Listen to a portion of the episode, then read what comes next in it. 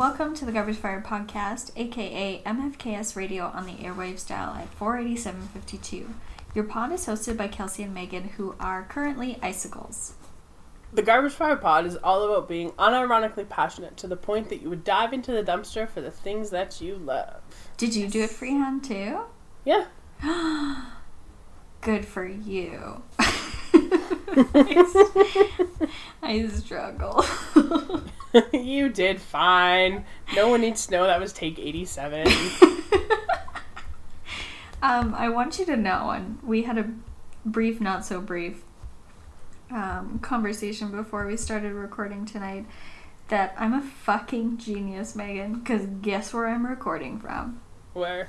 My bed! Yes! That's good. I'm legit tucked in. Everything is perfect. And you know why? Hmm. It's because it's a billion fucking degrees centigrade negative right now. It's so bad. So this morning, as I was driving to work, and I drive, you know, half of the Henday every day, um, I uh, left my house. When I got out to the street outside, um, the thermometer in my car said minus 29, which is cold. Inside my garage, it was minus 12, so it was cold. That's, yeah, that's rough for your garage to be that cold too. but, like, my car started real well because it was only minus 12. Right. So it was great. Um, uh, unlike yesterday after work when uh, it was a bit of a struggle. Um, when, by the time I got to the Henday and like about Highway 14, it was like minus 35. Was I it mean- windy? Uh, a little bit, yeah. And, but like you know, driving outside the city, obviously, it's going to be a little bit different. By Yeah. the time I got to work, it was well when I got off the Henday to come south back into the city, uh, it was minus 38.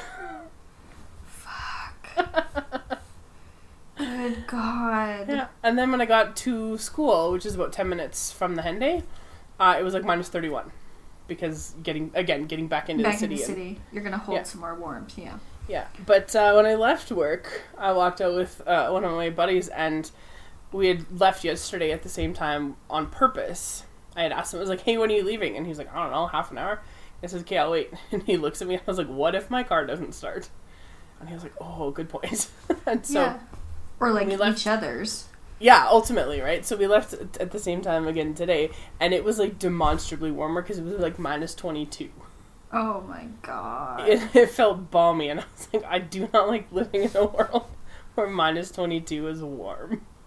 I know. Isn't that the wildest thing about Celsius, though? Is like a 10 degree difference from day to day Oh, is yeah. earth shatteringly different. Oh, absolutely. So bizarre. So it's supposed to be like minus 12 or something by like Sunday. Oh, what a dream, what a treat. It's like t shirt weather. Oh, oh no. Don't do that. no, I, I, I won't, but it'll be like, you know, I won't feel like I'll be able to take my garbage out to the garbage hut without putting on my parka. To the garbage hut. Megan, it's our new restaurant. The garbage hut. Oh my god. like on Saturday, it was so cold. I had to take some garbage out because I had lots, um, because I'd been avoiding it, and I had to put my jacket on, and I had to put my mitts on, and then it was so cold. I was like, I'm just gonna put the garbage in the car, and drive it over. Which you know where the garbage hut is. It is Yeah, not far. It's not that far. It's like how like- far mine is. But I was like, you know what? Since I've made the effort, I'm just gonna go drop this thing off at mom and dad's, and go get some groceries, so I don't have to leave again until Monday morning, which Right. was a very smart thing to do. 100%. Yeah, it was good. Oh god, garbage hut. I made myself cry. Um, so, in the spirit of the cold weather, and this is because one, this is one of Amanda's questions yes. was, what do you do? Um, like, how do you, what do you do when it's so cold? How do you survive this the cold weather? Um, and I'm gonna make a little bit of fun of her, Amanda. I apologize because your question when I was talking to her the other night, it made me laugh really hard. We were talking about the cold or whatever, and she wanted to know if we still had to go to work even though it was this cold. And I was like, um, yes. School is never shut down. The school is always open in the city. Always. It doesn't matter how cold or how shitty the weather. The school is just always open. Yeah. Did you ever, when you were a kid, have like the equivalent of a school shutdown or a snow day that wasn't like a strike? No. We had one in my whole uh, like young school. God, I've been out of the game for a while. What's what's school K to twelve called? Like, yeah. I don't know. Fucking school? I don't know. Yeah, it is. It's like yeah, because there's like primary school and then there's like secondary school, it's elementary fucking school. Okay. Yeah. Fucking school. You're good. And um, it came, I think. Oh no, it was our grade twelve year. I'm pretty sure. And it only happened because it snowed. I think it was even in like May or something like that. It snowed like two fucking feet in Red Deer, Yeah. and there was no power. That okay. I was gonna say, I believe it was. What year did you graduate from high school? Uh, 07. Okay, so it would have been when I was teaching, um, maybe at Harry Ainlay. I don't know. It was. I want to say it was like 2009, maybe. Nope. Okay. 2010, 11, I don't know, somewhere in there. That we had the same thing in May, and I don't know if you've ever been to Harry Ainlay, but there's no windows, Mm-hmm. and so it snowed like probably mm, 18, 20 inches like overnight, and it was that like wet, gross snow, and it wasn't cold, but there was just so much snow it didn't melt right away. Yeah. and it knocked out the power lines. But because there's no windows in the building, Yeah. we you couldn't have any anything. kids because um, It's also a safety concern. any kids safety concerns. Except it was also the first day of IB exams, and so the only windows in that school are in the skylights in the big long hallways. So it was like this quick, like super quick change um, to set up the desks in the hallways. So that the kids could still write their English paper one because they had to. Yeah, you Because can't do it any other day. Can't there's, do like, it any other no day or any other time. Thing taken. Yeah. Yeah. So, um, but I remember I had a I had a prep. Um, it must have been. I guess it had to have been my last year there because I had um, every other morning I didn't have any classes because I had like my regular prep and then a prep for doing awards. Oh, so they gave me like a whole morning. So I got there at like ten o'clock. On this on the one day, and there was like children leaving the building, and like it wasn't a break time or whatever. And then I walked in, I was like, "What the fuck is happening?"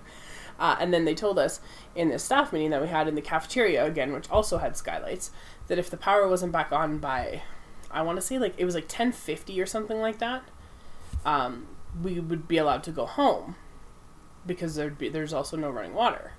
Oh my god. But then the power came back on at like mm, ten forty, and I was like, God damn it!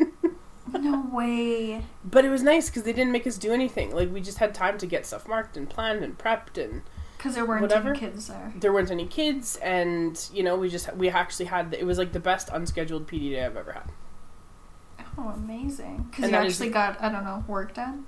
Yeah, and that is the PD day? only Imagine. time, the only time in my like thirteen years as a student in Edmonton Public Schools, and then my twelve years now as a teacher, that there has been a day where I haven't had to haven't had like regular functioning school because of weather. Yeah. So yeah, Amanda's question like made me laugh pretty hard. Well, I think we also have. It's just such a different climate, right? Because, like, over there, you're so much affected by the ocean. Mm-hmm. And obviously, we've never had fucking tropical depression Sandy. So, no, like, absolutely. What do you.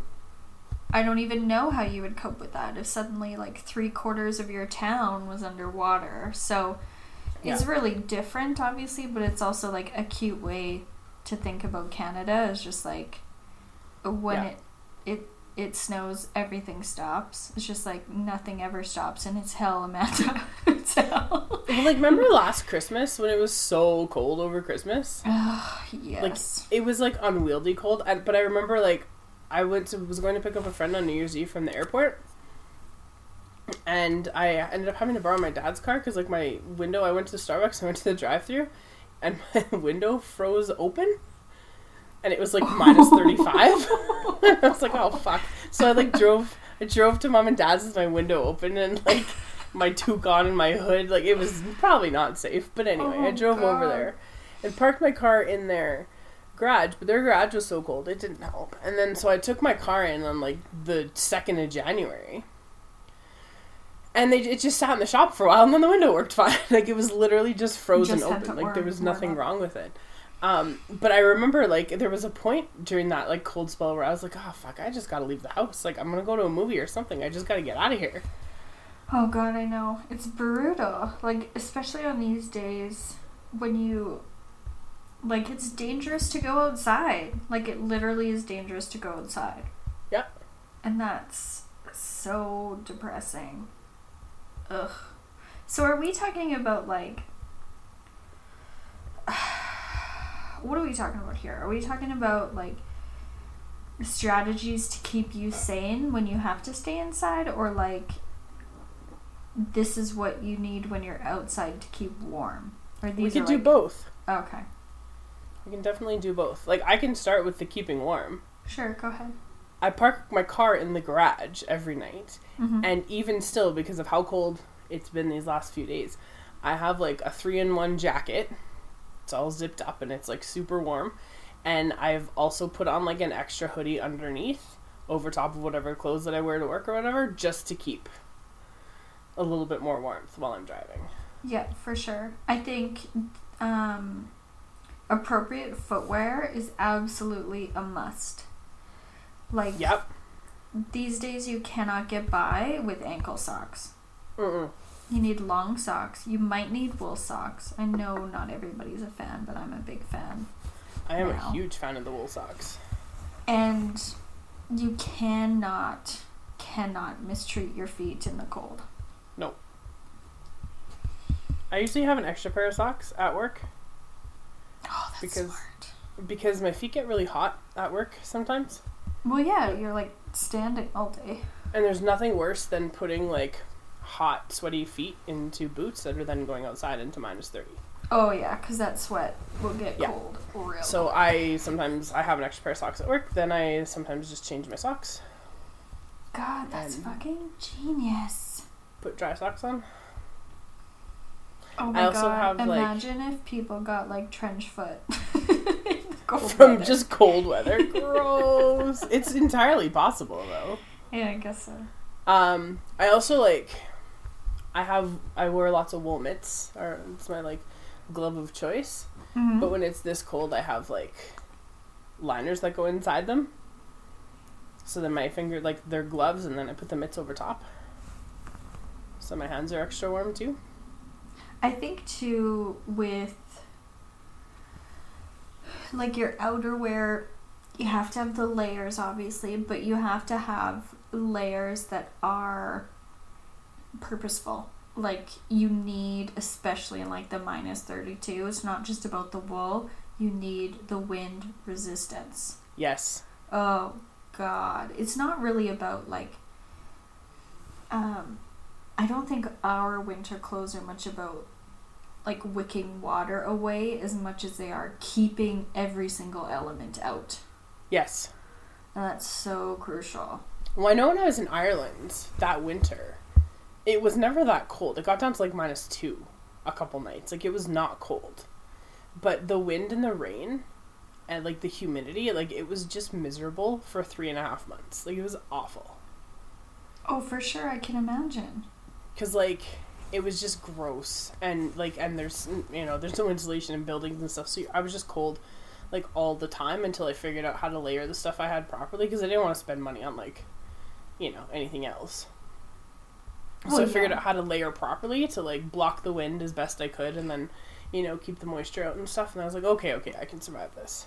Yeah, and that's so that's so so crucial. I think too you really have to think about um just being strategic about how much time you spend outside. Mm-hmm. Like you were just saying I'm going to do this so that I don't have to go outside for the rest of the weekend. Yeah. And that's so crucial because especially when it's fucking minus 38 as it was in Red Deer on Sunday when we left. Shit, how fast does frostbite happen? Like Oh yeah, it doesn't take that long. no, you gotta be so careful. And you have to be prepared. It's not just about planning, but even if you're going outside, like just to walk the dog, like I'm doing, I have to wear all my layers. I have to. I have snow pants in my car. Oh, I haven't had snow pants since I was a kid, and fuck, I miss snow pants. That whoosh, whoosh, whoosh, when you So- walk.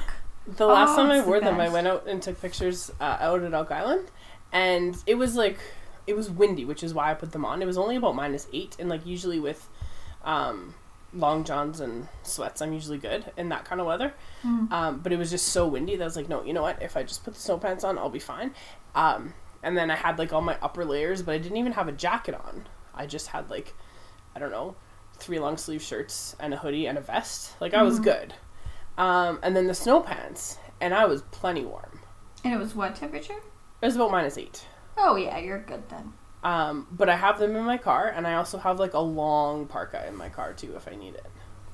Yeah, I I realized that um, last year about the key advantage that having a coat that extends beyond like where your hips are is so much more of a heat uh, retainer than just like Yeah. a ski jacket. Well, and like when you're driving, just to have something to sit on, Oh, for sure. Yeah. right, is nice. And so Instead like, instead of I, the car. yeah, like because my car seats are like partially leather, Oh. and so it's super super cold. Um, and they're not heated because I didn't pay for that because I'm cheap. So here we are. uh, and, so you know, just having the jacket that like covers most of the car seat is really nice because then it stays. It keeps my butt a little bit warmer. mm-hmm. So crucial. Um, what else do I do?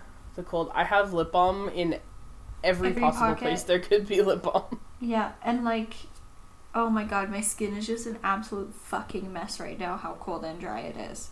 Yeah. And like, I only go outside once a day for pff, I don't know seven more minutes before my dog is like, eh, you know what? This was fucking crazy. We need to go back right now. and it's still like cracking and peeling. It's just like, ugh. Being Yeah. moisturized is so crucial. Yeah. Um, one of the things I find, and I don't know about you, because you know you guys now live in like a two-story place. Yeah. So do you find it harder to regulate the temperatures between the two levels? Oh my god. I have no reason why because I thought that heat rises. Yeah. And so I assumed the top level would be the warmest. Yeah. No, No. it's oftentimes the coldest. See, I'm okay with that because I can always put more blankets on. Yeah, and that's Um, fine because it like a cooler temperature at night is better. Yeah. For you to sleep in, but it's still like. Yeah. And my furnace, I've been bitching about this to everyone I know, but my furnace loves to just uh, power off because it gets overloaded. So it takes these like three hour breaks where it Oh, resets. And it just happens to do that multiple times on the coldest days of the year. That sounds awesome. I really love But- that. I know, super great, but I realized that I can tell the the furnace to fuck off by just flipping the breaker and making it start again. Oh, that's not so bad then. But you you gotta notice because suddenly it's just like, oh my god, it's only 16 degrees in here. What the fuck just happened? Ugh. Um, so with my place, like you've been to my house before, my living room, it's not the best setup, and where my thermostat is is in a terrible spot. Where is it? It's on the wall, like just outside the bathroom downstairs, Okay. and so it's like this wide open space into the hallway, into like the hallway by the front door, and so it's not in a great spot for like temperature regulation. Hmm. And so like I have my furnace right now, or my thermostat set to like 19, which for me is like Very warm. we're very warm and my furnace is on all the time basically and it's like struggling to stay at like about 17 and a half Yeah, for sure. just because of the setup and it was so cold on the weekend that there was about oh two feet of frost up my patio door Oh god. and there's so much draft i had to like put my thermarests up to like block the draft and Mhm. yeah it was not great It's brutal, especially Yeah. because like this is not this is essentially the norm. And Yeah. like all the fucking props to all those indigenous peoples who lived and flourished in this weather in the past. Like I cannot I cannot imagine. But why have we not made better homes? why is this like the standard of like, oh yeah, there's there's a draft here. I have to find something to do that or or why do we have so many fucking windows like our houses are so inefficient they really are But at the same time, so Amanda is she sent me a picture. She like because they had this huge temperature swing.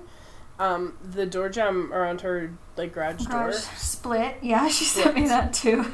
and I was just like, "Oh man, that fucking sucks." But then I thought about it, and like for the most part, I think, um, I think that like our houses are fairly well built, all things considered, for that kind of stuff. uh-huh. Right? Like we all have like our double paned or triple paned glass, and you know, and our I think our I think walls are probably a little bit thicker with a little bit more insulation in them, and you know things like that, the higher R values and those sorts of things. Because like I don't really think about it. I don't know. I'm Like not worried it- that my that my house is isn't gonna Is me. warm. Yeah, I don't worry about those things. Yeah, that's fair. But basically, when it's cold out, uh, stay home. Um, my mom yesterday I had to go see my parents, and my dad is now retired as of last Thursday. Um, Good for your dad. Yeah, so that's super exciting. Um, although, like, he was mad at my mom yesterday because on like the fucking coldest day of the goddamn year, she had to go run a bunch of errands, and he was just like, Ugh. And your mom Um, doesn't drive, right? she doesn't drive much. No, Uh, no, she like he didn't go with her. she she did her own thing, but um, he was just like, yeah, she just had to do this and had to do this and had to do this, and I was like, well, yeah, this is the life you chose. I don't know what to tell you. Um, but today at the grocery store, being the first Tuesday of the month, is the fifteen percent off day. hmm And so she was talking about how she was going to go to the grocery store, and I was like, "Mom, it's supposed to be like minus thirty six in the morning. Just stay home. The groceries Stay will home. be cheap some other day." Well, stay home and save the fucking ten dollars. Like, Yeah, and it's not just that like it's uncomfortable to be outside, but the road conditions get Mhm. worse the colder it is. yeah. So just like don't put yourself at risk. Although she did discover how to use the four wheel drive on her Jeep. Um, Oh, So no. as far as she's concerned, she's driving a tank, and I was like, "Oh, is that what's happening?" Okay. Um, I will admit I have four wheel drive on mine too, and uh, on the Henday it's fine, super dry. Like the the road is like bone dry. It's fine. yeah, it's. But as soon as I was back in the city, I flipped it back on, Uh-huh. and like it makes uh, you can feel it in like the really slippery intersections. It makes a huge difference. yeah, the intersections are always the worst. Yeah. So long to answer your question briefly, Amanda. Don't ever go outside when it's cold. Move to the tropics. I don't know if that's an answer that works. Well, the tropics are pretty soon going to be underwater, so so maybe don't move to the tropics. Maybe move to like move to Victoria. Victoria's maybe also going to be underwater. Yeah, probably. Oh god. Um, it's so bleak. But the other thing that we didn't address, we talked about like how to actually stay warm. But like how do you stay sane when it's this cold? What do you do? I think you have to get in the mindset of being cozy. You have to look outside and say, Holy fuck, outside is awful. I am so happy and glad to be inside. I'm going to make a little hibernation den for myself and just revel in being warm. So what is in your hibernation den? Oh, you need good books. You need have it in a place that is like if it's the living room, make sure you've got enough comfy pillows. Maybe bring your comforter from the bed down. That's a Mhm. great idea. Um, make sure that you have snacks and beverages nearby. You're probably going to need some sort of lip chap or hand lotion because even though you're not outside, guess what? Your hot air is dry as fuck inside anyway. Yep. Uh, and you just have a time. If it's with someone, that's great. If you're solo, even better. Yeah, it's you know what? I have on my couch there are one, two, three, four, five, six, seven blankets. Mm-hmm. And also a sleeping bag. Oh, genius. The sleeping bag is really great. That's so genius. When will it- they ever make sleeping bags that aren't loud as fuck? I don't know. It's Nobody pretty steal good that idea. TM, TM, TM. it's pretty good though. It's pretty comfortable. Um, because you know when I need something a little bit warmer, the sleeping bag is there. Mm-hmm. Um, I also have one of those like fleece, like the the fleece sleeping bags that zip up, and so because I've got like my little footrest that I sit on, sometimes the air gets underneath, so I have that there underneath. Gotta block it. blanket yeah, on yep, top. yep. Yeah, I'm just I'm I could stay here forever. Oh, for sure.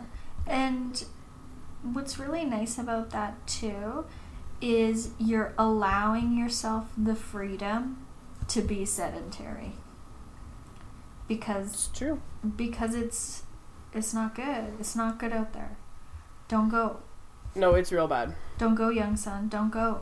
I also think that like you know, I think sometimes when it's when the weather's super shitty and like super cold, it's a good time to like get some stuff done. Mm-hmm. Clean out some shit. Do some I cooking. cleaned out I cleaned out my freezer the other day. Ugh, hate that. My freezer Um, is it- just a bottomless hole. I don't have a deep freeze. I just have the freezer on top of the fridge, so I do have to like clear it out semi regularly because I don't have a lot of space. uh-huh. Um, but it's so cleared out that like I can see all the way to the back on both the top and the bottom. Whoa. Um, and mostly what's in there is just meat. So like okay, For sure. but but what's nice when it's really cold here's the advantage is that you can just put your garbage like in the garage and it'll just freeze immediately yes. It's not stinky. yeah which is what i did with like and i also cleaned out the fridge so there was some food garbage and i just like put it in a garbage can out on the, my front step and just let it freeze and then took it and put it in the garbage in the garbage hut Yeah, later on. Amazing. Brilliant. yeah so but i think if you're gonna like be stuck at home and survive the cold weather yeah i think like warm beverages are a must mm-hmm. Coffee tea whatever and like yeah use the time to cook make some soup make some chili It's a great time for self care It really is. because I know that bad weather can be it can make people anxious, right? Especially if they like have certain things that hinge upon going somewhere or doing something. And bad weather is a nice moment to just allow yourself some peace. And then at some point in time, for us anyway, like you just have to get back to your life because like you know school doesn't doesn't close or you know work doesn't close. You have things you got to go do, Mm. and at some point in time, you're gonna run out of snacks. That's what skip the dishes is for, Megan. but then you got to get up and answer the door. So really, Well, you have to, you know, have the courtesy to thank whoever you just put into danger it's true. to bring you some sustenance. I always feel really bad about when it's super cold out, like ordering delivery or like going through the drive-through. Mm-hmm. Because you're like, fuck, now I'm just making someone else's life harder. Yeah, like I'm just super lazy, but also this sucks for you. I'll get out and come come inside. Mm-hmm. Yeah. Um, so we spent half an hour talking about the weather. Would you like to talk about something not the weather? Oh my god. I would like nothing less. okay, well, thanks for listening. Um, uh, oh god. so did you watch Outlander? I did. I'm all caught up. Season is over. Okay, let's talk about that. Where do you want to start? Let I me- would like Let's just do. Should we just? Sorry, you were gonna say something, and then No, I. go ahead. I was gonna do broad strokes. What's your kind of review of the season?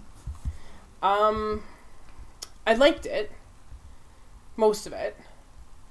A couple of the episodes, I felt the just like the storyline, and I get that as the books go on, and knowing what I know about the books, like I can't be too upset about it. That the story becomes less about Claire and Jamie and more about Everyone else. everyone else, hmm and that's fine. But like, I still want to see more about Claire and Jamie, Yeah. and I felt like there was some, there was less of that than I wanted there to be. And there, I agree. There's something this season that was anticlimactic about the whole show, because they're already together. Their relationship Yes. is already established. But I think what Diana wanted to do when she wrote this book is to give them something new to discover because they couldn't discover themselves anymore. Right. And so she puts them into these new locations to challenge them and, and you know, I don't know, fucking create rape fantasies. I don't know. But I agree that it was a tougher season because it was a slower season. Mm-hmm. But I felt like it went by in a blink. I can't believe the season's over already. I know. Like, what the fuck? I feel like that with every season so far. Really? Well, yeah, just like not in just some of them like the the first couple it's like well the first one especially it's like oh my god it was so good i can't believe it's over already Uh-huh. and then like the third season too but the third season was so like tense because there was all like the those high high stakes Yeah. whereas this was, one the, the stakes are a little bit lower They are lower, and even like we we started the season talking about how brutal the first episode was, mm-hmm. and there was, as we knew, like more brutal crimes to happen, and they did. Of course, they played out in the show as we expected them to. But you're right. It felt like the stakes were so low, regardless of that. Like Claire loses her ring, and I was just like, it's just a fucking ring. You know, Mhm. like you have him. Jamie is here. Mm-hmm. It was just like I had a problem with it believing what their perceived problems were. okay that's fair But you continue. Sorry, I keep interrupting you. Um. No, that's uh.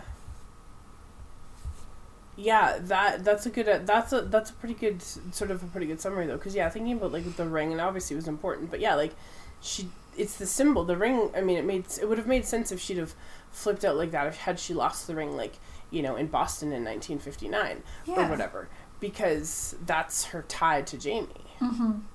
right? And you know and whatnot. Whereas like It's the physical proof that he existed yeah, and was real. yeah. Whereas like he is real. You're with him. Yeah. But I think I think one of the things I I liked about this season, even with the stakes being a little bit lower, um, I wasn't convinced about Roger. Like I quite like him in the books, Uh huh. um, but I wasn't convinced about him in the show. What do you mean not convinced about him? I just Elaborate. when they even when they first even when they first introduced him, like whatever you know when Roger was first part of it, um, I was just like, eh, kind of how like I feel about. it's kind of like how you felt with Young Ian. Kind of a little bit, and he Young Ian really grew on me. Mm-hmm. Oh, Um, we're gonna talk about Young Ian. Oh, keep going. Yeah, we are because there's lots to talk about. But no, I, I thought like I, I do like Roger quite a lot in the books. And I like his character, and I sort of like, like what he represents. But there are parts of his character that are like super annoying. Mm-hmm. Um, and I felt like in the show occasionally like that played itself out. You know, more it was like more overwrought than it needed to be. Mm-hmm. Whereas like, but then you know in the in the finale, and I guess like spoilers or whatever, um, you know that like that reunion Mm-hmm. Between them was just like, it was great. It was wonderful. You liked it? I did because like, and I'd kind of forgotten that he didn't come back with Claire and Jamie Mm-hmm. right off the hop, and then I was like, oh yeah, right. Oh no, it's, it'll take some time. Um, and then you know they had to obviously change some stuff to make it fit the narrative that they're telling, and that's fine too.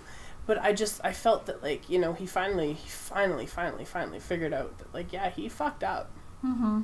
pretty hard. Well, he. That's the thing with Roger is that I find him such, such a sanctimonious bastard sometimes because he. He is so incapable of looking within himself, Mm-hmm. and, uh, like you said, essentially copping to the fact that he is fallible, and was very insensitive, and fucked it up for sure. Yeah. And obviously, I don't know. I'm a bit mixed about that because I don't know if he would have come to that conclusion had Bree not been raped. Yeah, I think that's probably fair. Which does make me frustrated about the reliance on rape narratives in these books. Yeah. Yeah, I think I think that's probably fair. Um, that you know that was maybe the impetus for him to like do that bit of soul searching and like Mm-hmm. sort of come to that conclusion. Um, because, but I also think, and I think that it's hard for us now to like look at what you know a character who was raised in like the 40s and 50s, Mm-hmm. Right? And that's the thing. Like we have to remember, like the time frame is all It's so whack. different, yeah. right and like what roger and, and also roger wasn't living in like fucking boston or london or you know Mm-hmm. he was living in wherever the fuck Fucking In Scotland. Right in small town Scotland With a goddamn reverend. with a reverend as a father, right? Like, you know, and so so his upbringing is very different from like what we would have expected, you know, from someone, you know, even like an intellectual of his caliber or whatever, right? Mhm. And so I think that when he gets back into that into that time period, there are certain facets of his character that I think are almost best suited for the 18th century. But then, if so, he would know not to leave a woman unaccompanied. Well, I'm not saying all of his character. I'm just saying like parts of it. You know, like there Right. there are certain aspects of him that I think are are best suited for, For that, that time, time. period. Yeah, and he, I think you're right. I might not be giving him as much credit as he deserves because he does develop those things over time. Yes, and and you have to remember too. Like, sure, he he you know came back in time, obviously to to follow Bree or whatever. But like, he's out of time too, Mm-hmm. and you know he gets taken away. Is pretty sure he's never going to see anyone that he knows ever again. Mm-hmm. um, doesn't go back through the stones, decides to stay, but still isn't sure if he's going to find her again Yeah. or find Claire and Jan or whatever. Right? Is he going to be able to to get back to to that point? And if he's not, then he's given up everything he's ever known For, For this dream, pursuit, ultimately. right? Right. that doesn't work out. mm-hmm. And so, like, I think that you know, I think we forget that about him sometimes. Is that he's at as much sort of given up as much as as Claire ultimately did when she went back the second time. But does he fucking have to pull on Brianna so much? Oh. Well, I mean, maybe he just doesn't want to let her go now. Just you know, I'm I'm curious how season four will go because, man, he's got to be in fucking ship shape. Let me tell you. Yeah, Although, as obviously spoilers, we're kind of getting into the finale now, I guess. But I wasn't emotional about their um, reunion. I really, really liked. I was not a fan of the actress who played Bree throughout, but I think this season she fucking nailed it. yeah, I thought she was incredible, and that last episode was wonderful for her performance. yeah, And I had to give um, Roger some credit because when he comes back and they have their embrace and they're emotional, he asks to see his son. hmm And he doesn't know if it's his son. And I thought that was a huge thing for Roger to do. Yeah. And so Yeah. I, I'm giving him that credit because that was Well, very I think powerful. I think, and if I remember correctly from the book, that's why he takes the time, hmm right? Because he has to decide if he wants, because he knows, like, in the, the time that he's in, if he goes back to her, he has to understand that there's this child Yeah. that may or may not be his, Mhm. that he has to treat as his own. hmm He has to because she will take nothing less. Well, she will take nothing less, and and they will expect nothing less of Yeah. him, right? Um, and so you know he has to sort of abide by that that social construct hmm as well. Um, but I yeah I thought their I thought their reunion was quite lovely. Um, but I also the one of the things one of the best moments of the season for me was the realization that Bree had when he hadn't come back with Jamie and Claire, I know. and the way that her face just like crumbled. and it was so it was such like an emotional obviously let down for her but you could also see her be a little bit like resigned like you could see the side of claire and her that's just like well we have to we have to get on with things Yeah. life throws shit at you but i'm going to be strong and i'm going to let myself cry for two days or whatever it was Yeah. and then you see her get back on her feet and i thought that Yeah. that was really powerful too. Yeah i thought yeah i thought that was that was well done. So the thing did we talk i don't remember if we talked about this or not. I don't know you Is it didn't in the said what it finale? is. with murtagh? What about it? And jocasta? That oh was in the finale. God yeah it was. Okay so riva watched the finale before i watched it. Uh-huh. because she like watches it on whatever. She like torrents it at like 8 o'clock and it doesn't air here till 11 Riva. I know. Anyway, and so she she sent a text. She's like, "Oh my god!" And so then once I watched it, I knew exactly what her "Oh my god" was about. because I will say this: I did not. I mean, I didn't really expect it. I like that Murtagh's in this season that they figured out a way to keep him. Mm-hmm. Because I think it adds a different element, and I think because of the nature of the show where they like pare the characters down and whatever, like it's nice to have that one more sort of familiar face. Yeah. Because each season you get so many fucking new people thrown at you. Yeah, so it's nice to have a little bit of continuity from before and Mhm. whatnot. So it was just like it was so funny in that scene where they were like fighting, right? and then when he like it was just it was just hilarious to me. And then in my head I was like, oh yeah, this is gonna get great. And then when he like grabbed her arm, she grabbed his arm. No, he grabbed her arm and she threw the drink in his face, In and I his was like, "Oh, they're definitely gonna fuck." It was like that's a hundred percent. I was like, "There's no way this could go any other way now." I could not believe it. That is not what I thought was to happen. Usually No. I'm the person that's like, you go, girl. You get your biz done. Take advantage. You oh, know, absolutely. pleasure, pleasure for women. But I was just like, what? What? Like, I thought the next scene was going to be like a classic Fresh Prince of Bel Air with fucking, what's his name, tossing Murtagh at the front door. like, could not believe it. Because I thought in the books, oh, what's her manservant's name? I can't remember. Is it like Ulysses. Ulysses? Ulysses, yeah. I thought Yeah. they were together, Maybe. which would definitely be more subversive. Very much so. But it just but it was just so funny that like when Riva texted, she was like, "Oh my god, this thing happened! I can't wait for you to watch it." Essentially, and then uh, when I saw it, I was like, "This is hundred percent the thing that she wanted me to see." like I just knew it. Yeah, that was quite the turn. But I I think that um I think that it makes sense even though I'm not like wholly on board with it. Yeah, I agree that I'm glad they kept him in the show. And they've not only just kept him in the show to be like a familiar face, but they're creating drama around him, which I like.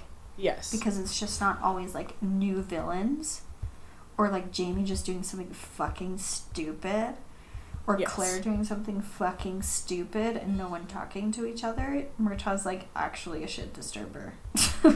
Well, and then like I think a very underrated moment in that episode was like is, is when when the redcoats come to the estate oh, a hundred percent. and are looking for Murtagh, and then Murtagh and Jocasta have their like nice little tender moment, and Claire's look, um, the look on Claire's face is just like, what the fuck did we miss? Because of course Murtagh has been at at River Run for like months, Yeah, kind of on and off. Like he, well, he was Yeah. in prison. but but he's but he's been around for like quite some time, and so like it's just the look on on on their Jamie and Claire share that look, but then like. It cuts away and Claire's still in the shot and she's still just like agog and it's just incredible. yeah, that was Because there have been very few things that have got Claire like and caught her speechless. For sure. And for that to be the thing is really funny. I don't know if she's like Oh god. It was really good. It was just really funny, but I love how Jocasta, who is so composed all the time, Yeah. like so careful about what she says and who she says it to, even though all she does is scheme all day long. Yeah. She's very kind of like politically minded. In that moment, all of it just drops and she just fucking reaches for Berta and like blows the secret affair out of the water. Oh yeah. it's great. Like the whole that whole scene is like a Renaissance painting. Like it's just it's just absolutely unbelievable. Oh, yeah. I love And to use the word agog for Claire because that's exactly what it is. Oh, God. I know, like you could turn that face into a meme. Like it's Oh, a hundred percent. like she's the girl. She's the girl who's looking at the boyfriend who's looking at the other girl, right? When she's like looking at Murtagh, who's looking at Jocasta. but she's just got that look on her Oh, face, like, God. what the fuck did we miss while we were gone? God, that's so good. But yeah, She's it like, was and we went through hell and y'all were over here just boning down. as if she wouldn't have done the same thing. Like Well- that's the yeah, shame mean, on she- you, Claire, for sex shaming these old people. Oh god. But and it was really it was just the whole thing. I thought the whole thing was just really funny because like it's not from the books, right? And you don't get that because Murtagh's not there. Mhm. And then it was just all of a sudden when he grabbed her arm, I was like, "Oh, I know where this is leading." And then when she threw the drink at him, I was like, "Yes." But I did not expect the cutaway to like the next morning. Oh no. I felt so uncomfortable. Really? Yes. I was just like, this is something we shouldn't be seeing. I don't know why. I don't know why I felt that way. Because it's not like I'm anti sex in any show we've ever watched, ever. What? No, I believe that we've talked before about how much we enjoy that Claire is down to fuck all the time, except this season apparently. well, they've had a few times, like in the woods. But I think Claire has had a lot of reasons to be angry at Jamie. Yeah. So, and even Ian tries to make that smoother. Was that in this episode or the episode before? Or not, yeah. Young Ian, sorry. Not Jamie. Um, when he kept being like, you know, Auntie Claire, you need to not be so hard on Jamie. And he's like trying to do what he can. And Claire's just like, Ian, you need to keep out of our shit. okay? Listen, son, Yeah. shut the fuck up. But can we talk about Ian, please? We can talk about Ian. Oh, I knew it was coming, Yeah. and it was fucking beautiful. Uh huh. Oh my god. Remember how we were talking about how Ian was just like not living up to our expectations? I felt like he became a Fraser on that day. Like, Yeah. oh, it was stunningly shot. It was so emotional. I wasn't crying because I wasn't watching it at home, and so I felt a little discombobulated. Oh, I just sobbed. Oh, I'm sure you did. It like when he says goodbye to Jamie. Oh, God. What a brave and noble thing for him to do. And for him to see that as like a way for him to make amends. Not just to like Claire and Jamie, but he loves Bree so much. Yeah. And he he knew that this was the only way to make what he did to her right. And I thought Yeah. that, that was wonderful. Well, and and he, I think he recognized too that like, you know, he's with, he's with his family, Mm-hmm. right? He's with his uncle Jamie and. Who uh, up until you know whatever like he's Jamie's the only family that he would have known because everyone else was like, you know, presumed dead and or he had no idea they existed. Yeah. Um, but he's with his family, and I think he recognizes that he has sort of this oppor- like he's fascinated by all this other Indigenous stuff that he yeah. sees. He's fascinated by it, and I think more than any of the rest of them, he sort of recognizes that he has that opportunity to like learn a little bit more. Uh-huh. Um, and if he proves himself worthy, he won't get killed. Yeah. Which is why the episode title, like Man of Worth, I think works so well in so many ways. Because, like, Jamie sort of, you know, attempts to redeem himself, Mm-hmm. and Roger comes back. Mm-hmm. Um, and then Murtagh Ian, gets slayed.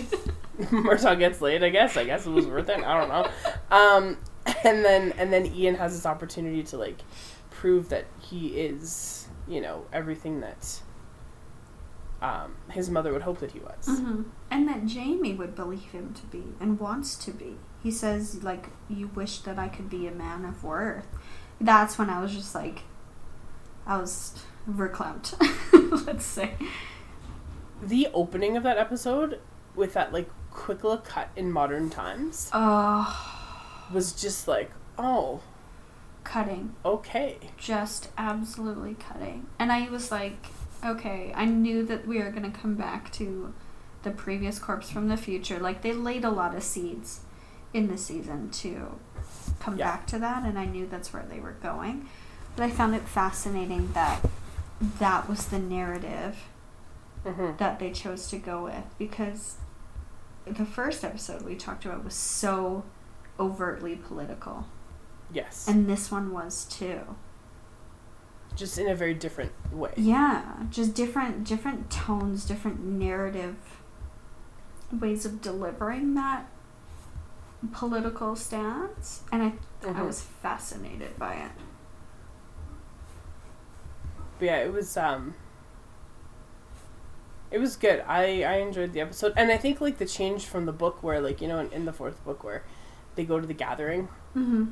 and that's where Roger and Brianna sort of like make amends Mm-hmm. with one another. And then she, Brianna comes down, they come down the hillside or whatever, and she's like, you know, tell them that the, the Mackenzies are here. Yeah. Um, and I'm glad that they didn't try and shoehorn that into this season. Yeah, I think it's important that um, they, based on how I feel about the books, I think it's important that they try to go different directions. Well, because otherwise, because the the problem that I've and this is coming from like watching The Walking Dead Mm-hmm.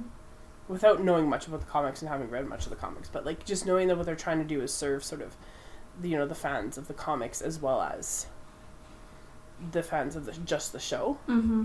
Um, they run the same risk here with the books, and I read an article about like you know all the things in this season of Outlander that like don't make sense, and I was like, well, yeah, fair enough, but like. If you'd read the books, this would make sense. Yeah, And- it's and obviously part of so- larger structural narrative that isn't always going to be able to squish all the pieces in. Well, it's I feel in that way, like in that respect, it's sort of like Harry Potter Mm-hmm. when they were making the movies as she was finishing the books, Mm-hmm. and then you know, like she had to tell them, no, actually, you should probably not do that thing. Mm-hmm. I can't tell you why, but like, don't. You know, and I think that this is so, sort of the same. Some of the stuff that that feels like it doesn't make sense or feels a little bit disjointed, I feel like will come out to play, like in maybe season five, Mm-hmm. and then it'll kind of all fit. Um, So like I'm also super impressed with like Ian's language learning. I know, and he's just like, it's it's enough of a jump for him to be like something brave and something he's doing is self-sacrificing, but it's also something that totally will allow him to thrive. Yeah, And for him to acknowledge that was brilliant. And know that Yeah. about himself. To Well, say if thing- anyone can fit into this society and continue to live, it's me. Well, and the other thing that I think is really interesting about Ian is that, like, since he, you know, reconnected with his uncle and, you know, met his Auntie Claire and, and meets Brianna and stuff, like, he has grown up Mm-hmm. to be an actual, like, human being, Mm-hmm. right? Not just, like, some weird little teenage boy. Yeah, he was a very immature last season, that's for sure. And so taking you know taking all of these decisions that he's made and and the fact that he chooses to give himself up so that Roger can at least have the opportunity Mm-hmm. to go home to Brianna is like you know an astounding astounding move Mm-hmm. Were you. I was so annoyed when Jamie offered himself. well I know but what else is of course he did I know. I was just like. okay Jamie whatever you say mm-hmm. yeah It was just like, and like, read the books. I know that I knew from the start that young Ian was going to be the one who ends up with the mohawk, Yeah. and we were waiting for it to happen because like it's such a noble moment for him. But for Jamie to like, uh, just try to take that, not take that from him, but it. I think it made Ian's decision it kind of took the wind out of its sails a little bit mm-hmm because young Ian was forced to go and kind of do it on the sly. Whereas I wish Mhm. he would have had the chance to say like, "No, I'll do it," and like stand up, yeah like, say it with conviction and pride and bravery. yeah But I guess that's more of a Jamie thing than it is a young Ian thing. Well, I think so too. Yeah. And I mean, like we meet young Ian again. He doesn't disappear forever, so Yeah. Thank right, God. we'll, we'll see him again. He's wonderful. Like, cause yeah, at the beginning I did not. I was not a fan, but now, now he's he's just fun. They've developed him so well. But it was funny too when I noticed like when they got to, uh, um, you know, when you have like Tom Jackson as like the chief, Mhm. right? And part of me was just like, is there nobody else? You didn't like him? No, I love Tom Jackson. Don't get me wrong, but part of part of it in my head was just like, you know, the fact that here there was this huge casting call, and they were like casting people from like the prairies here Yeah. and whatnot. And then I was like, oh, and Tom Jackson is the person, That they chose. you know. And I was Well, I'm like, sure huh, all those casting calls were for all those extras in the village. Well, they were, but but I was just, but you know, it was just like you're one of those hoping things, for right? more of a kind of unfound talent Maybe, spring. Yeah. maybe. I think it was fine. Oh, I think it was too, but it was just it was still sort of like I had kind of half expected like at some point to see Adam Beach show up. Yeah. Like you know, like you have like sort of that usual suspect. I wish he would have been the one at the start, the like young warrior who constantly got into conflict with them. He would have been great. That would have been great. for Yeah. that. But again, I think with the show, what you don't want to do is have faces that are so familiar that they pull you out Mm-hmm. of the storytelling because the show is so submersive. You have to buy everything in order to Mm-hmm.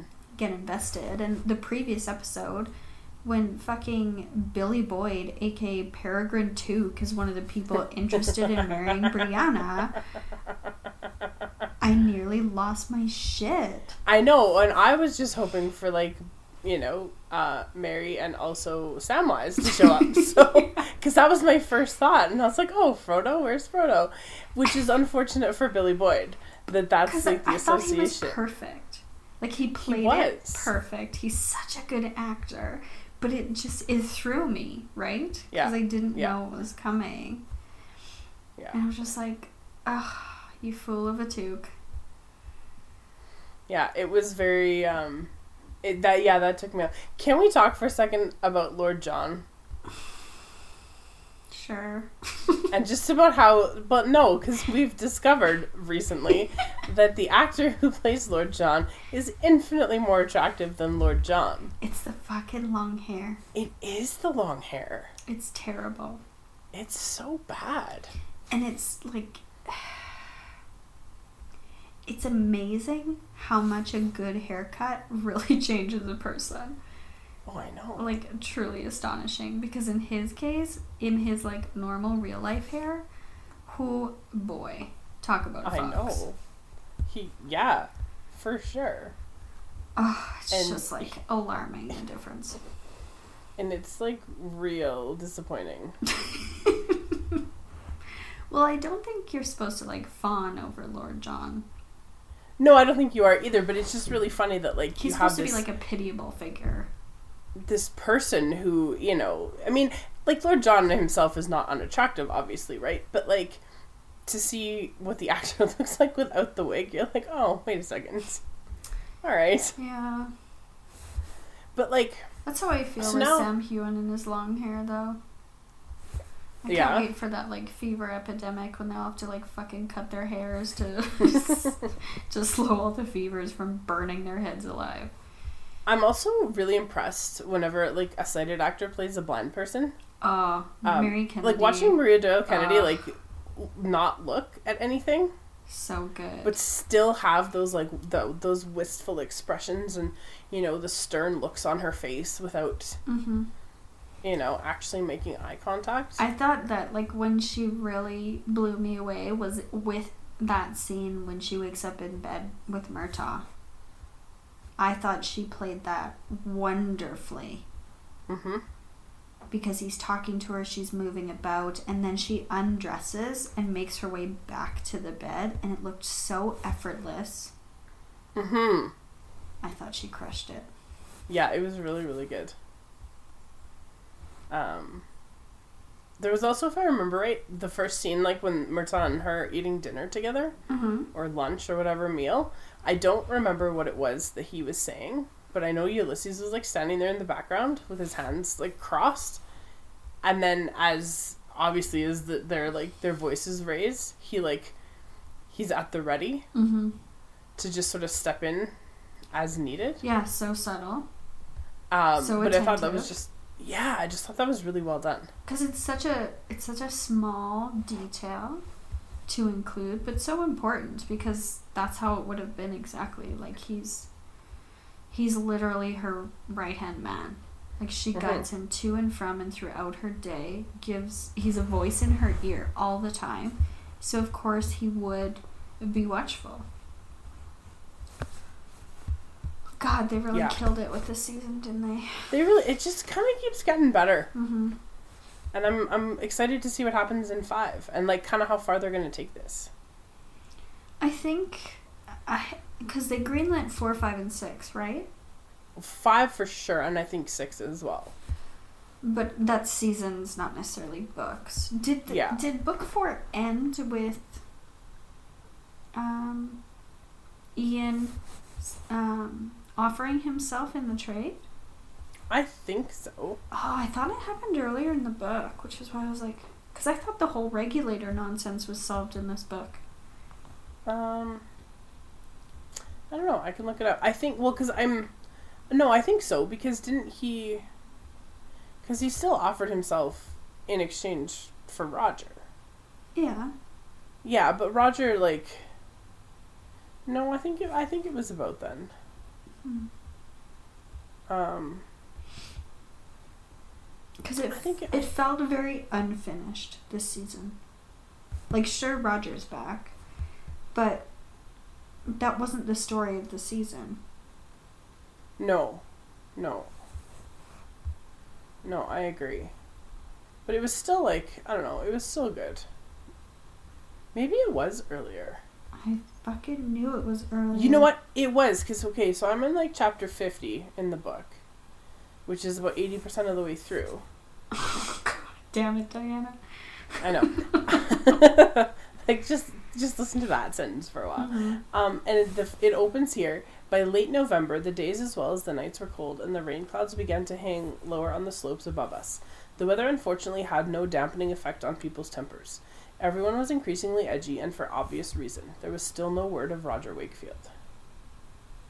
Right. And so, however long they had been back, And then there's what, fucking 30 chapters left? Um, well, let's find out. It's a good question. That's why There I thought are. they solved the regulator biz in this book. Uh, sixty chapter sixty four is ninety five percent of the way through. Yeah. Yeah. Yeah, so they they switched some events around too, I think, which is fine, and I think the regulator drama carrying on into the next one is probably okay, hmm And I think especially now that you have Murtagh. Yeah, I was just gonna say that. Like the only reason to drag that out is to make Murtagh's storyline better, Mhm. really. Like to have him with the family and getting to know Bree and all of those things I thought was important too.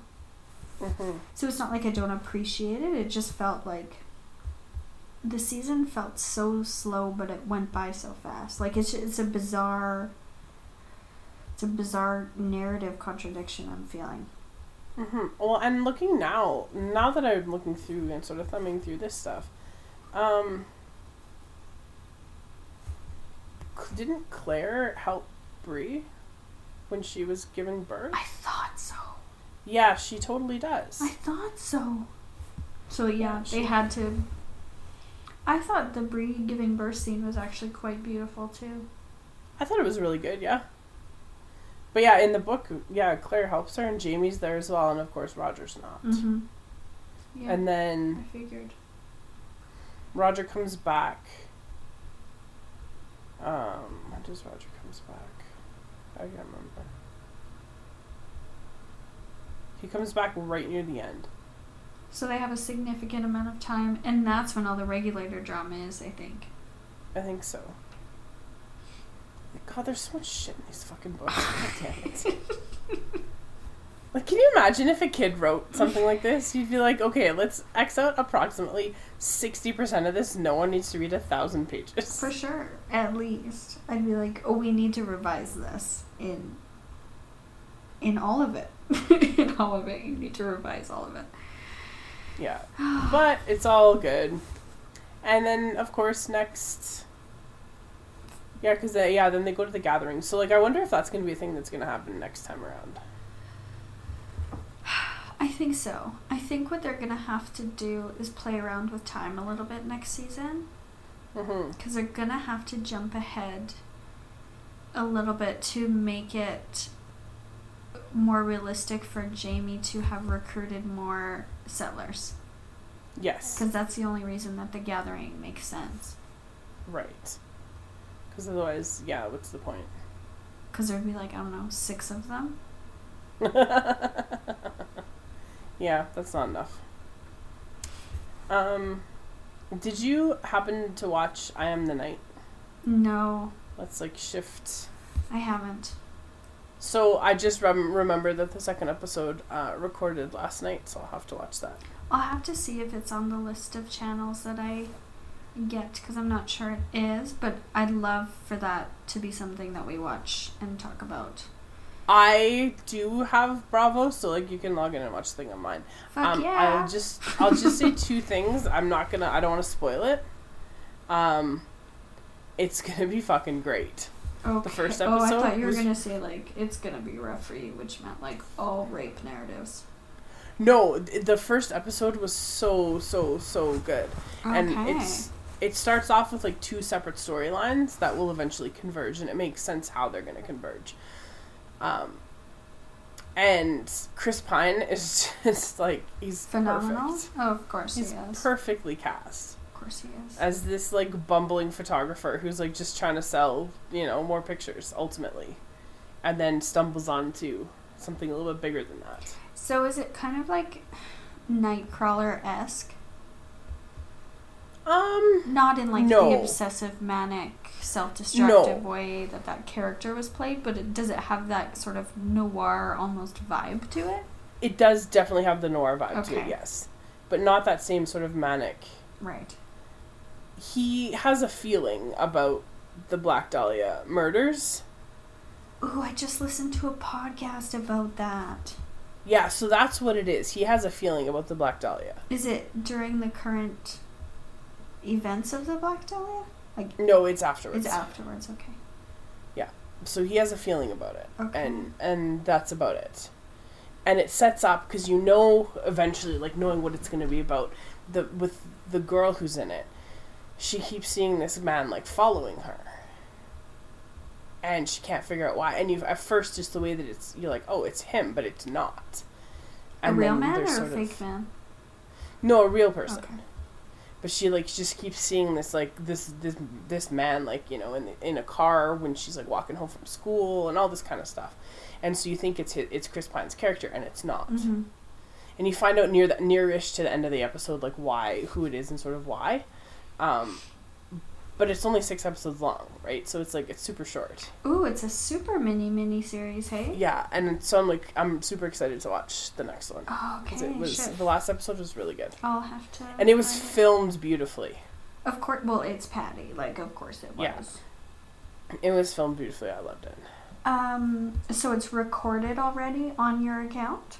Yeah. Can I access that from your online? i don't know I It might be on like Bravo on demand or something though, right? Oh, I think in your like, I can go in your like recently watched or something like that. Yeah, maybe. You should be able to find it.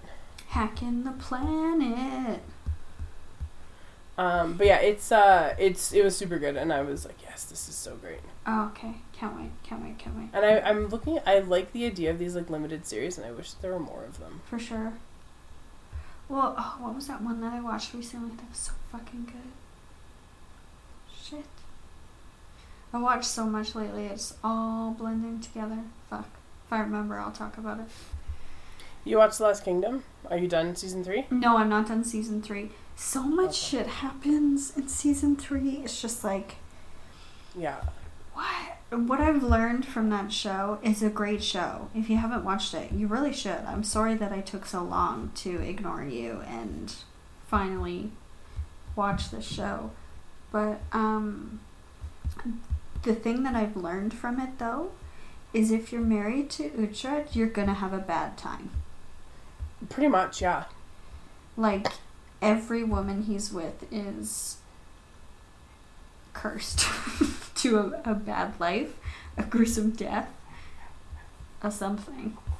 Just misery Just- of, of some yeah, kind. some sort of misery. And the longest one, um, I was actually quite heartbroken that she died, but they spent like zero time on it, and that fucking sucked for that character. hmm But um, I in season three. Spoilers for season three. It's not gonna make sense if you haven't seen the show, so it doesn't fucking matter. Um, is he's with Ragnar Yeah. and Father Beocca is there, and can't remember. I think that's just where I stopped though. I really like um, what they did with the wife of the King of Mercia, hmm Ethelblad, I think is her name. Ethelfled? Fled, Bled. Yeah. But then there's Ethelred, which is the Yeah. Cormac. His names are too similar. Um, and how she fell in love with Eric last season. Oh, I know. Oh, that was heartbreaking. It really was. And I thought that that was. Oh, I wish they would have pushed that further. And thank God Uhtred was there to at least help and do something. But how. Oh, Alfred makes me so fucking crazy. Every success he has had is because of Uhtred, and all he Mm. does is look at him with suspicion, and it is exhausting. hmm I mean, How is he To not be earned your trust yet? It's To been be decades almost. Alfred is basically not wrong about not trusting him. like, in so many ways, right? No, but it. I don't think he's necessarily like. I don't think it's a secret that Uhtred is very clear that one day he wants to go and take back his claim as Lord of Bebbanburg, right? Like Like, obviously he just wants to go home. He just wants to go home. So if you can't have him be a trusted general, what is the point in keeping him? Give him what he wants, and then he won't be a liability to you. And in Mhm. fact, he would continue to be loyal to you. hmm Like. And his wife. Oh, his wife. God, she's the worst. She, I, I, I, I don't remember ever seeing her in anything before, and so I like looked her up, um, and like she looks so plain on the show, Mm-hmm. right? And which I think is really interesting, like just just the way that, um, the way that they've they've done her up, like she's just so plain. So dowdy. Yes, but she's so fucking conniving Uh huh. that I think you almost don't expect that, right? She's also sh- so. She's like a shrew of a woman. Like she's so Mhm. she's so shrill at times. She's like uncompromising. She's. Oh my god, I hate her so much. Mm-hmm. Yeah, I'm not a fan of her either.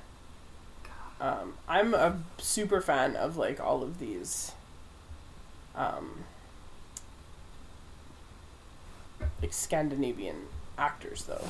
Oh, a hundred percent. And I didn't. Like they've all been so so well cast. They have. And there's something fascinating about how they don't really develop the um the Danes very much because obviously for you know the majority of the first two seasons they serve to be the enemy. Mm-hmm. but then you get that goddamn few episodes with Eric. I was just like oh this is what Mm. makes this so so difficult and what I was yelling about last time because it's impossible to figure out what Uhtred's associations really are. And what he even wants for himself seems like he just floats from day to day. Well, I think yeah, like I think what he wants is to go home. Mm-hmm. But I think he understands that he can't just like go home. Like that's the whole that's the whole problem is like he, he can't just Isn't that a song? Like, who says you can't go home? Is it like a country That song? it is absolutely a uh, Bon Jovi song. Oh, ugh, I'm sorry, everyone. Wipe it from your memories. Um, but yeah, like it's he he wants to go home. Like that's all he wants is to go home. Mm-hmm. And I think that what ends up happening then is, um, you know, he tries to game the system and figure out the easiest, quickest way for him to go home. Mm-hmm. And he keeps getting caught up in all this shit. Plus, he's really good at killing people. He is, and for him And- to and prove over and over, yeah, for sure. For him to prove over and over that like he's the best at that, and Mhm. like you know take out people who are enemies for him while also serving Alfred is a good coincidence. But that just makes me so crazy because it's like Alfred listen to his fucking military advice. Hmm But also, Well, I know go ahead. and and the thing about Alfred that's really troublesome is like it's really I mean we forget that like back then the king wouldn't have traveled anywhere. Mm-hmm. He just takes all of his information from his advisors or whatever, and so like you know Alfred just listens to the information that he's given, then tries to make decisions based off of that, Mm-hmm. and like that's infuriating because like we see as the audience, you see like that broader world Yeah. and see like what the real threats are and who the real dangers are, but Alfred's just going based on like his intel. Yeah, right? and that's frustrating. I think you put like the nail on it because we get to see him having like whispers from different lords, and fucking Odda the Younger finally fucking died, and he can rot in hell. Um, Mhm. but and to experience the show through Uhtred and see him out there and know that yes, we actually saw his spy go into the camp and this is what they saw, and to have our, our fucking Alfred waffle on it, it's just like, oh. God. Yeah, he's infuriating. Oh yeah, I just remember what I just saw. So I just saw that, um. He Alfred tried to get Uhtred to swear an oath to Edward. To serve him, and Uhtred was like, "Yeah, hard pass. That's gonna be the rest of my life." I was hoping I would be free sometime, and then he went up to Ragnar, and um, Bloodhair just came to collect Witchy Woman. hmm That's where I am. Okay, got you. Um, I think, I think too. Like, again, there's stuff in the books that I think helps to explain some of that a little bit better, Mm-hmm. and sort of where you know. But you have to pull out some of those things, and you then you also kind of then it gives you a reason to like dislike some of the characters as well, Yes, for sure. Which is important. right? And I mean, I didn't dislike Alfred nearly as much as in the- books as I do in the show. Oh, really? And I think, I mean, I disliked him, but I didn't dislike him as much. Hmm. Interesting.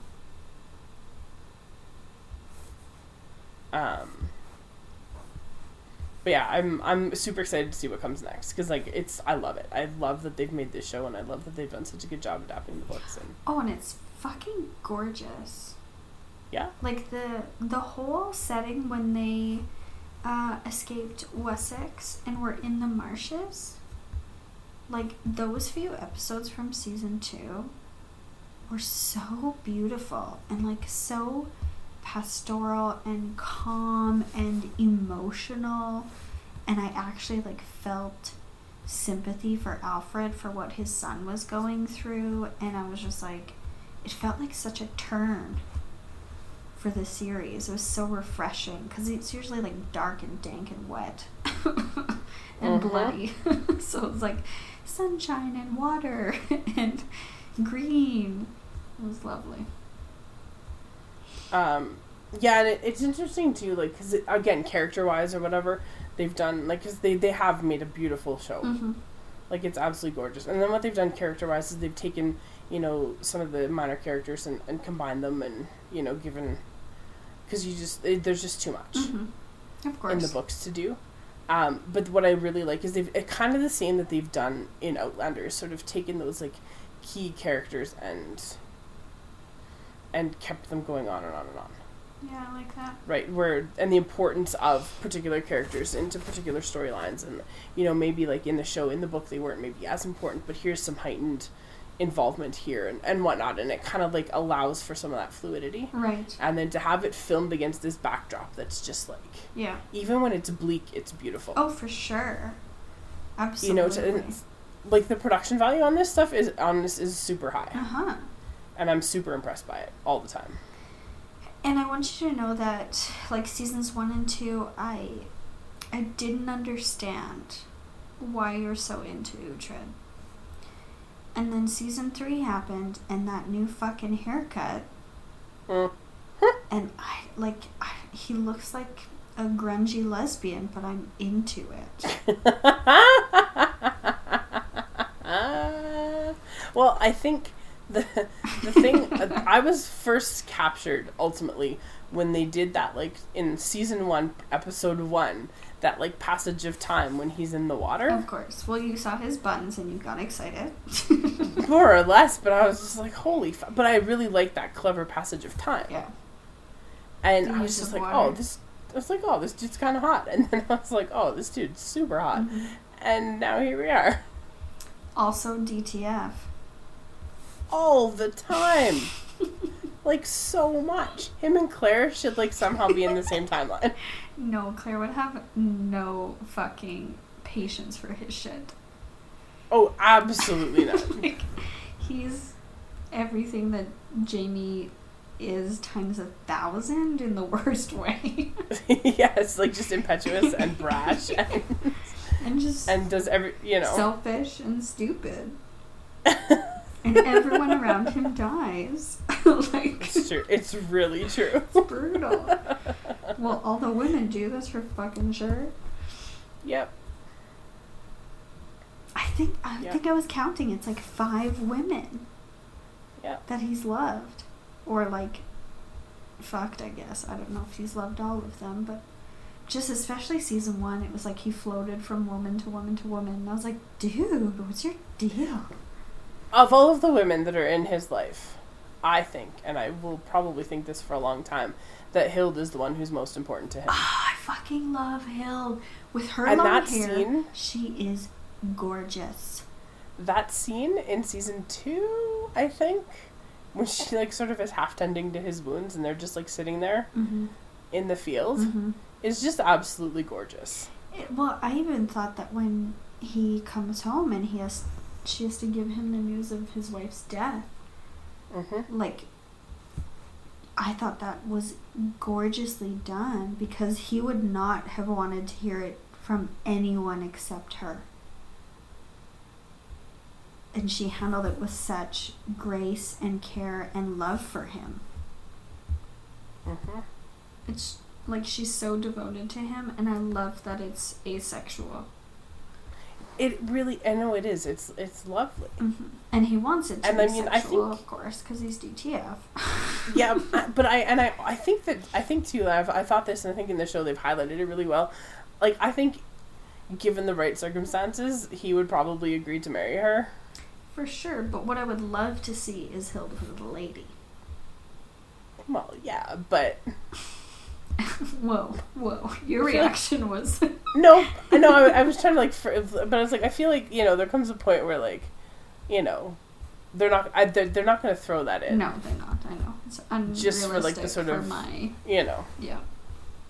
But like no, I just I really I really do love that that friendship that they have. Mhm.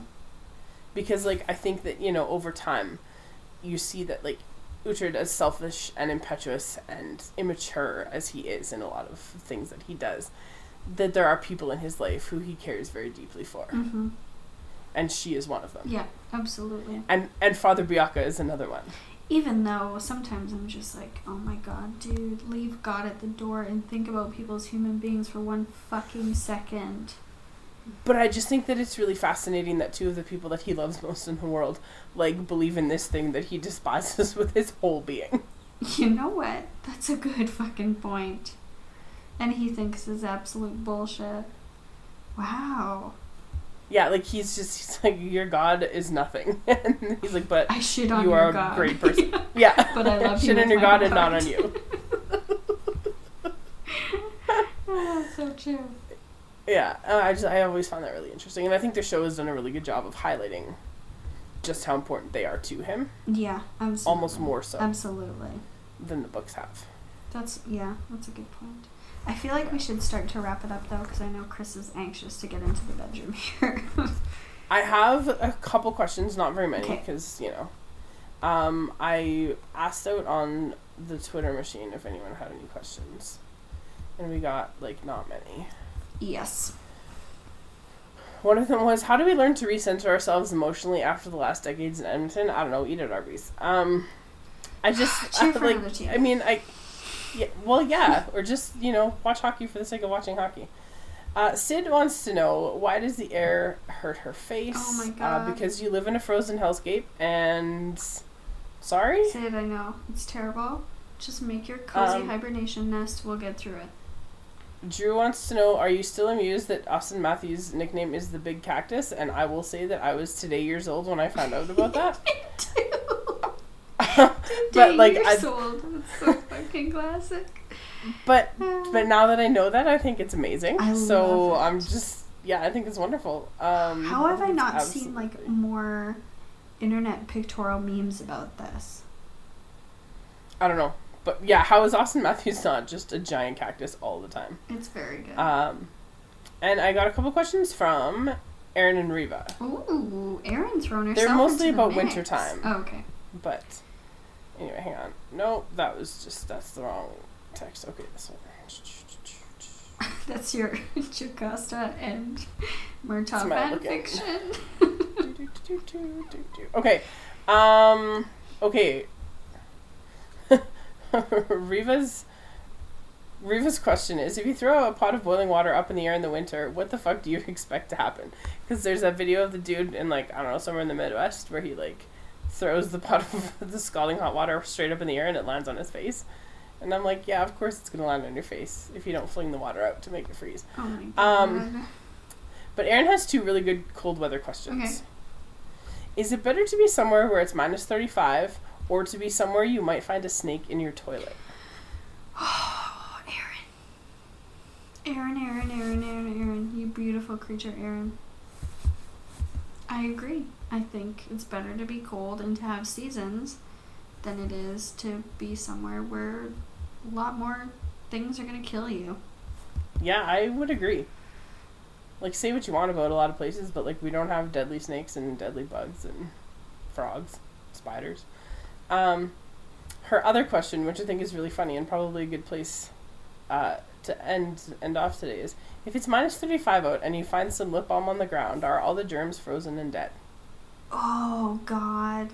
This is what we need the husband for. This is what all the years of toil and sacrifice. to answer this one particular question. God, if only he was within shouting distance. Um, I don't know. I don't know how bacteria responds to coal. Oh, Chris! Chris! I think he's upstairs. Chris! God damn it, he's not. Um, I just sometimes Like, there's lip chaps in my own house, and I'm like, I don't know if that's mine. so I wouldn't, I wouldn't suggest taking it or using it because I've heard Yeah, mono's a son of a bitch, It's true. It's not. It's not good. and But herpes it's a is good question. life. It's a good question though. Mm-hmm. Like if it's that cold, if it's that cold, are those germs frozen and dead? God, I feel like he's so close by, but I can't leave my hibernation station. It's okay. It's alright. We don't need to, science doesn't need to help us out. Um, that's all I have. I don't have any more questions. Nope, none. I think I caught them all. Mike didn't send me any, so. It's okay. It's midweek. And also, it was like 4 o'clock when I tweeted it out, so. um, I feel like that was my fault. But anyway, um, thanks for listening. That was a lot of rambling for about a lot of TV, um, which is fine. Um, We didn't get to some very important stuff, but I'm happy that we're giving it another week because I may cry again. oh, okay. Oh, right. Okay. you, I think you need to like rehearse your speech before you talk about it. I do. I need So, to like- or, like, some how- make- down. Yeah, I was gonna say make some talking points so that you can get through it. Yeah. Um, yeah, so you can uh, find me on the internet if you want to at Mig14. You can find Kelsey at Garbage Fire Pod on Twitter. We have a website, garbagefirepodcast.com. Mhm. Yes, thank you, Tyler. Yeah. Uh, we have an Instagram at Garbage Fire Podcast, which has not been updated in a coon's age. No. But Well, it was updated like a week and a half ago for your birthday. oh, that's right, my Yessie Yeah, with that- picture. that great picture. I was like, oh god, I hope she doesn't hate this. No, I fucking love it. It's my fave. For that beautiful creature who could hate that face. um, and then uh, you can also send us an email if you want, garbagefirepodcast at gmail.com. Correct. Uh, and you can hear all of our things on iTunes, Stitcher, SoundCloud, and Google Play. That's it. I think that's all we got. Mm-hmm. It's it sort of feels like this like midweek recording is going to be our thing now. Yeah, kind of feels I think it's a little bit easier, It is. and then there's less weekend pressure and that sort of thing. So I don't know. We might just record midweek and then still post on Sundays. We'll figure it out. I don't know. We will. Like there's ever been a real schedule to this shit anyway, so. That's true. That's very very true. Um. Anyway, that's all we have, and so thank you so much for listening. Stay warm out there, you gorgeous people. And join us at the Garbage Hut for lunch someday. Garbage hut. Fuck yes. Oh, I'm writing that down. Fun fact: Last week, outside the Garbage Hut at my place, there was a dumpster. Just saying. god, it's fucking gonna happen. The garbage. Can't fucking wait. Okay. anyway, thanks so much for listening. we'll see you in the dumpster. And.